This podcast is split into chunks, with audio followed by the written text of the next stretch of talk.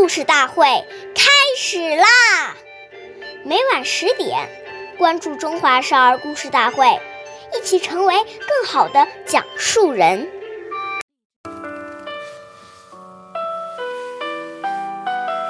岁月易流逝，故事永流传，弘扬中华瑰宝基因。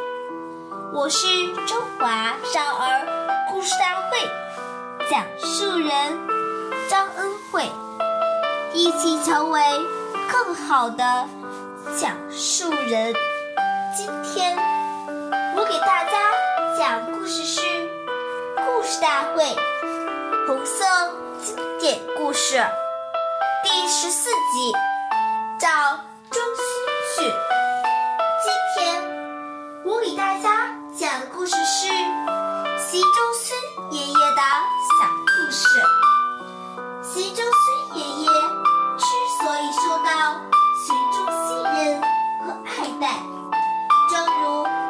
十世纪四十年代。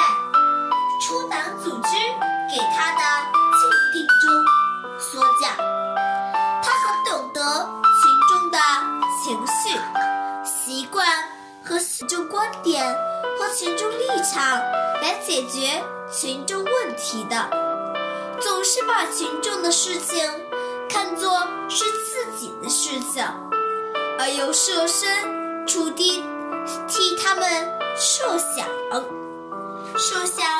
怎么才是对的？尤其设想怎样对群众有好处，而没有丝毫的主观主义气味。因此，群众信任他，把他看作是自己人。